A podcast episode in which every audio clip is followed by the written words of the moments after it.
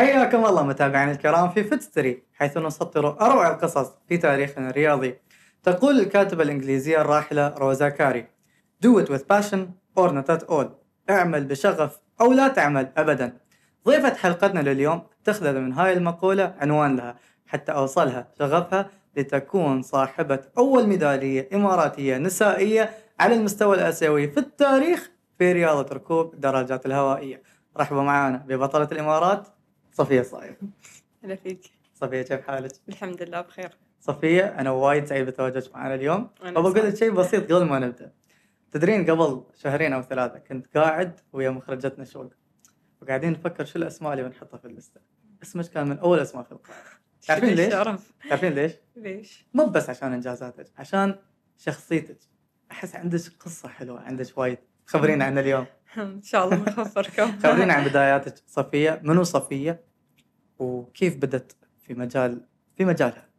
في يومي الحالي صفية Graphic Designer majoring in Graphic Design تأيدي، وحالياً كملت 6 سنوات في رياضة الدراجات. ما شاء الله. والحمد لله قدرت أحقق في هالمدة أشياء تفرحني، والحمد لله أني مفرحة الناس معاي، وأشكر الناس يعني على هذا الدعم طبعاً.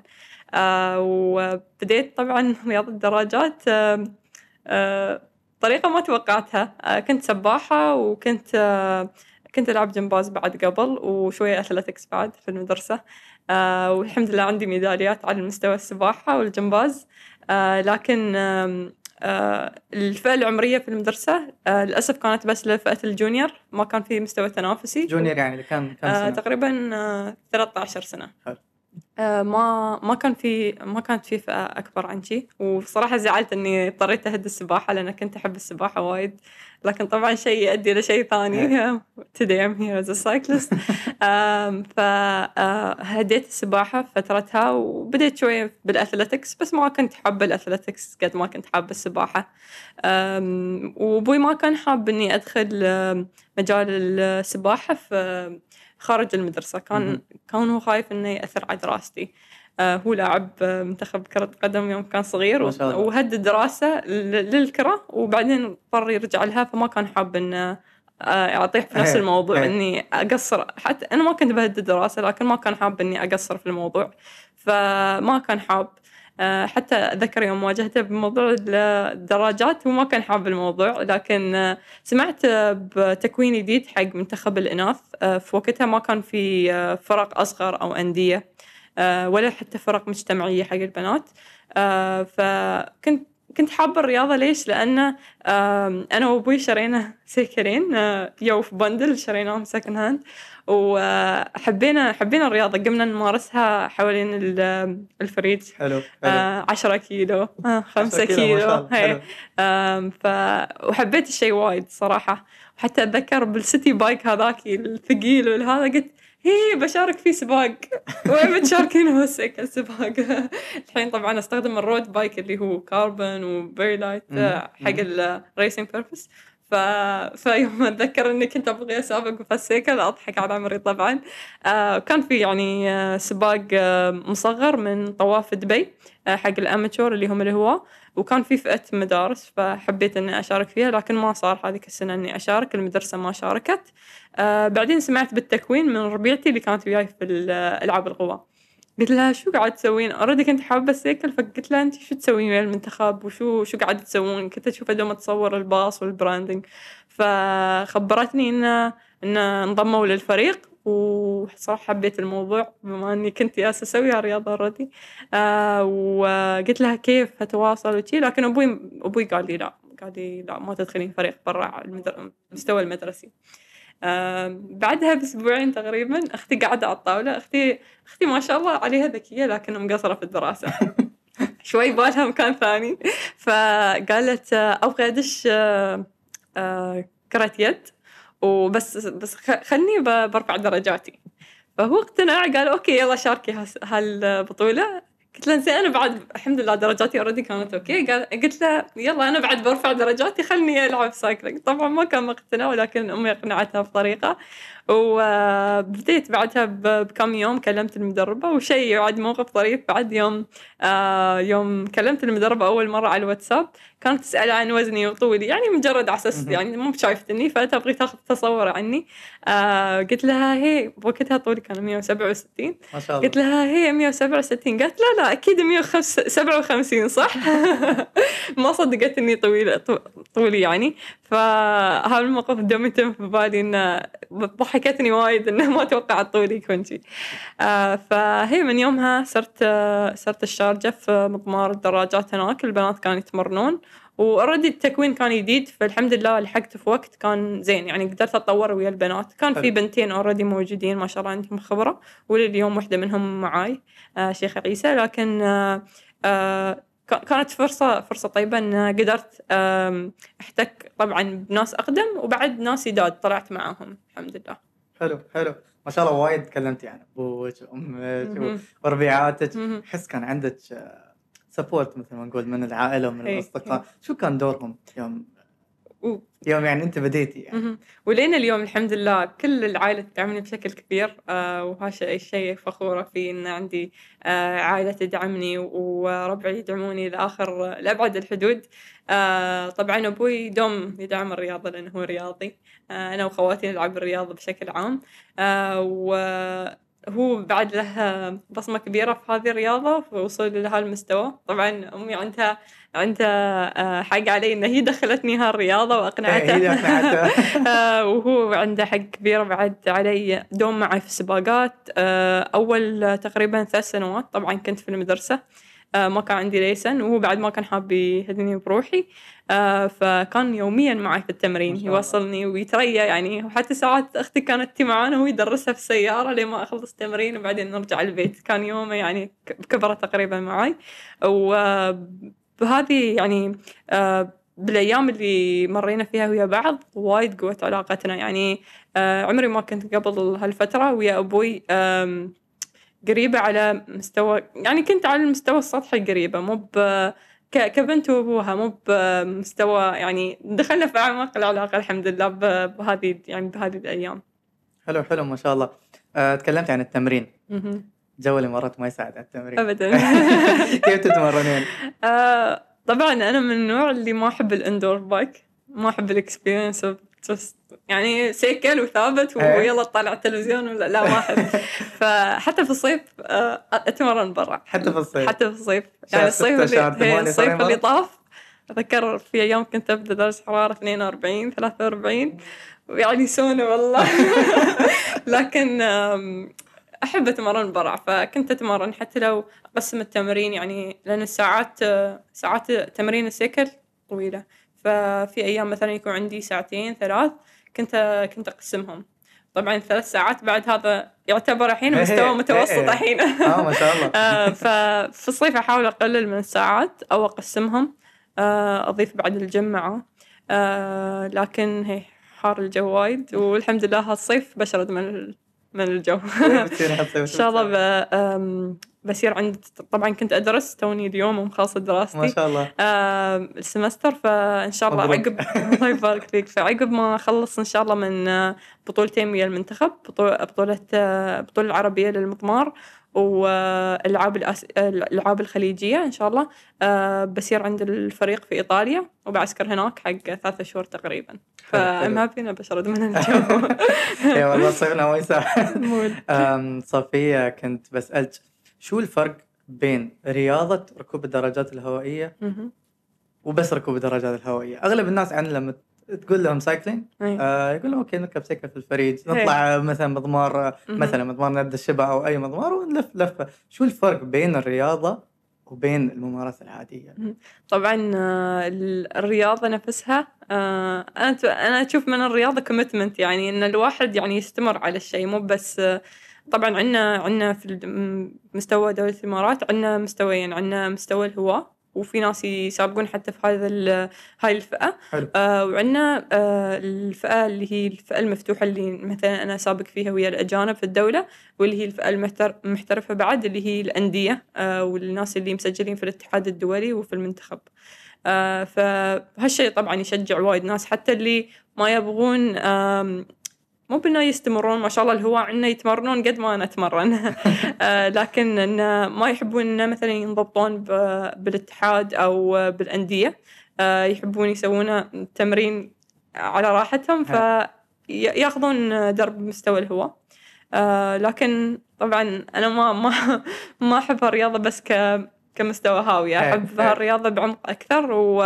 وأنا سعيدة أني من أول يوم دخلت المنتخب، هالشي طورني بسرعة.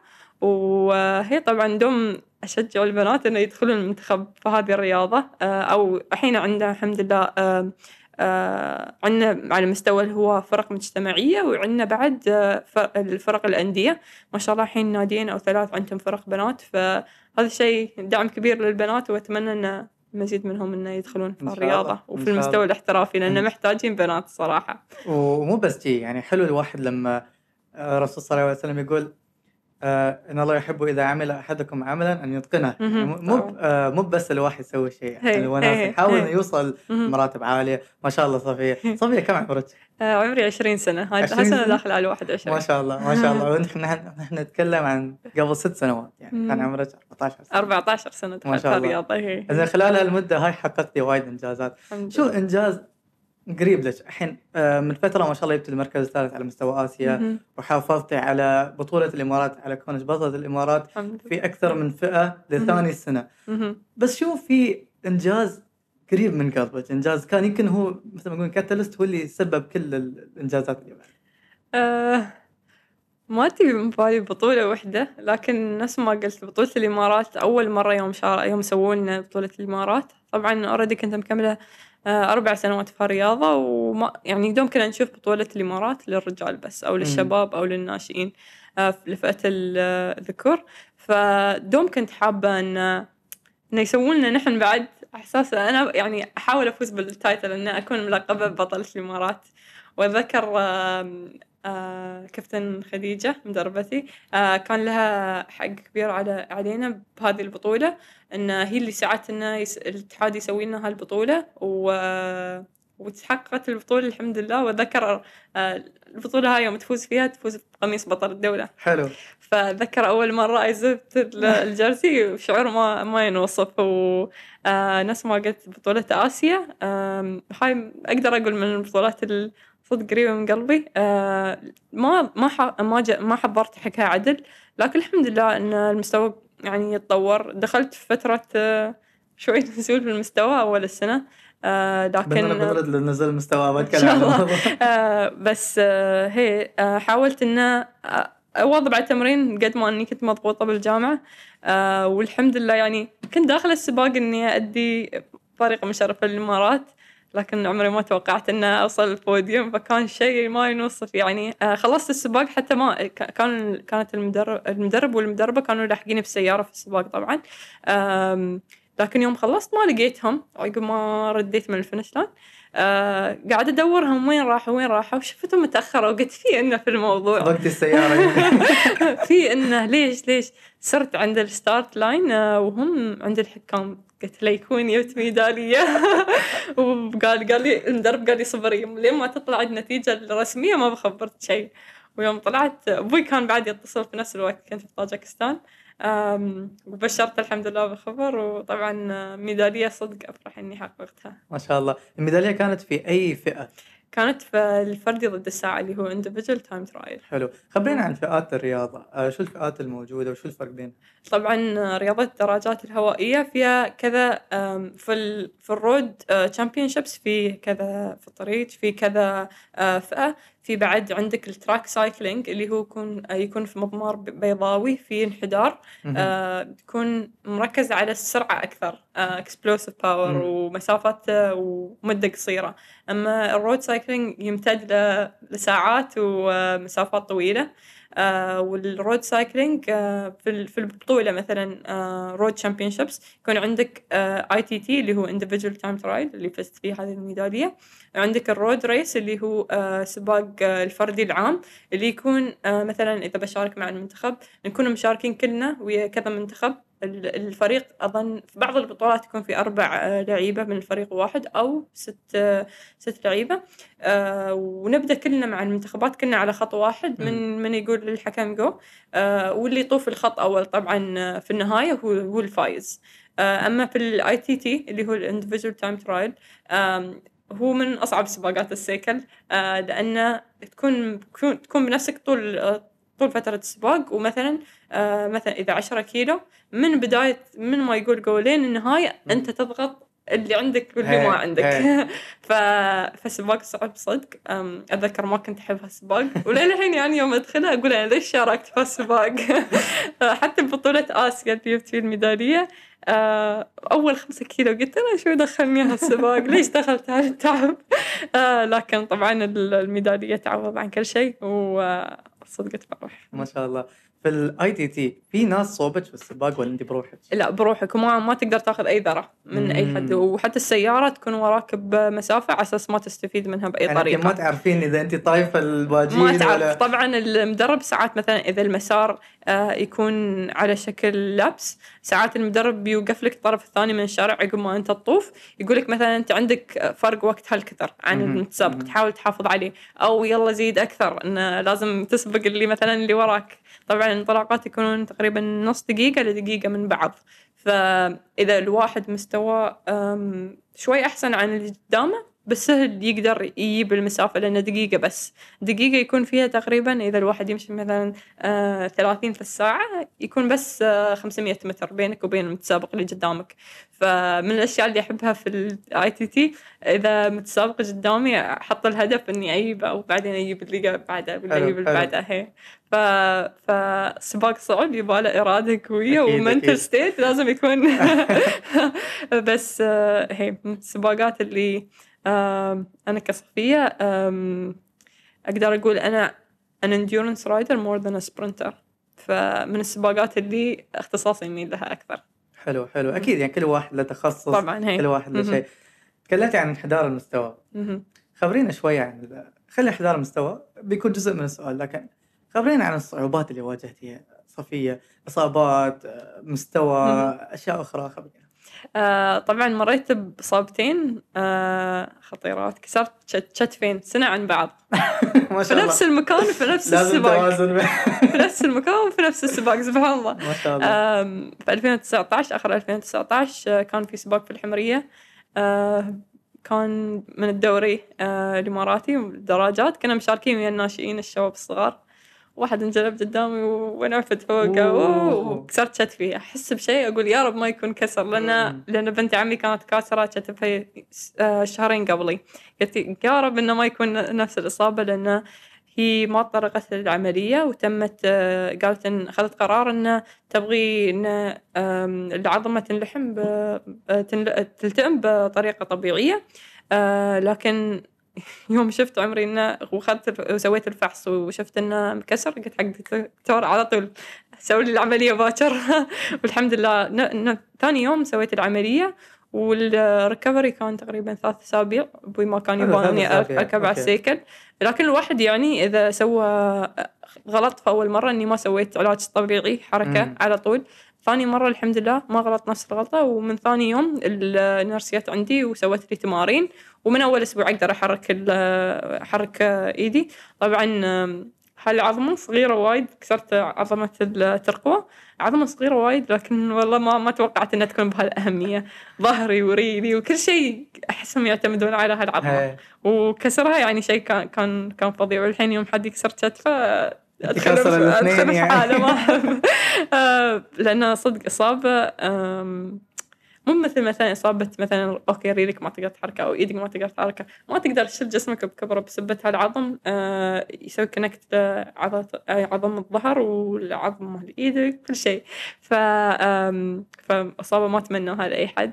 طبعا هالإصابتين كانت من الصعوبات اللي واجهتها، لكن ما منعوني من إني أكمل. وأبوي ثاني مرة، أول مرة قال هذا جزء من الرياضة حق كل حد، لكن ثاني مرة يوم كسرتها في مدار سنة قال لازم نفكر الحين في مدار سنة كسرتي كتفين، هل نستمر في الرياضة ولا لا؟ لكن قلت له أنت لو الحين تسوي لي عملية باكر بركب بالسيكل، لا تشاورني في الموضوع. والدروب اللي صار لي أول السنة صراحة أخف عن الإصابتين اللي مريت فيهم. انضغطت من بعد ما رجعت من البطولة العربية، سافرت ل2.5 أسبوع، انضغطت من الجامعة وايد، لأن فترة 2.5 أسبوع ما سويت شيء من شغل الجامعة. وانضغطت وحسيت اني محاصرة من كل طرف. دخلت في احس انها في حفرة منتري. فصراحة خذني تقريبا 3 شهور على اساس اطلع من هالحفرة، لكن قلت حق نفسي انه لازم استمر حتى لو ما بعايبني الشيء، استمر لين ما شغفي يردري. بس ما قلت في البداية الشغف من أهم الأشياء اللي حققت لي. لا ما شاء الله عليك. الناس مرات يهم إصابات شيء يتركون الرياضة، يقولون خلاص يعني أنا هالمجال أكثر من مرة انصبت فيه خلاص. الجامعة تكلمت عن الجامعة والموازنة بين الدراسة والجامعة. وايد من الرياضيين يختارون أن يتركون الدراسة، وبعضهم يختارون يكملون الدراسة ولكن يكون هذا على حساب أدائهم الرياضي.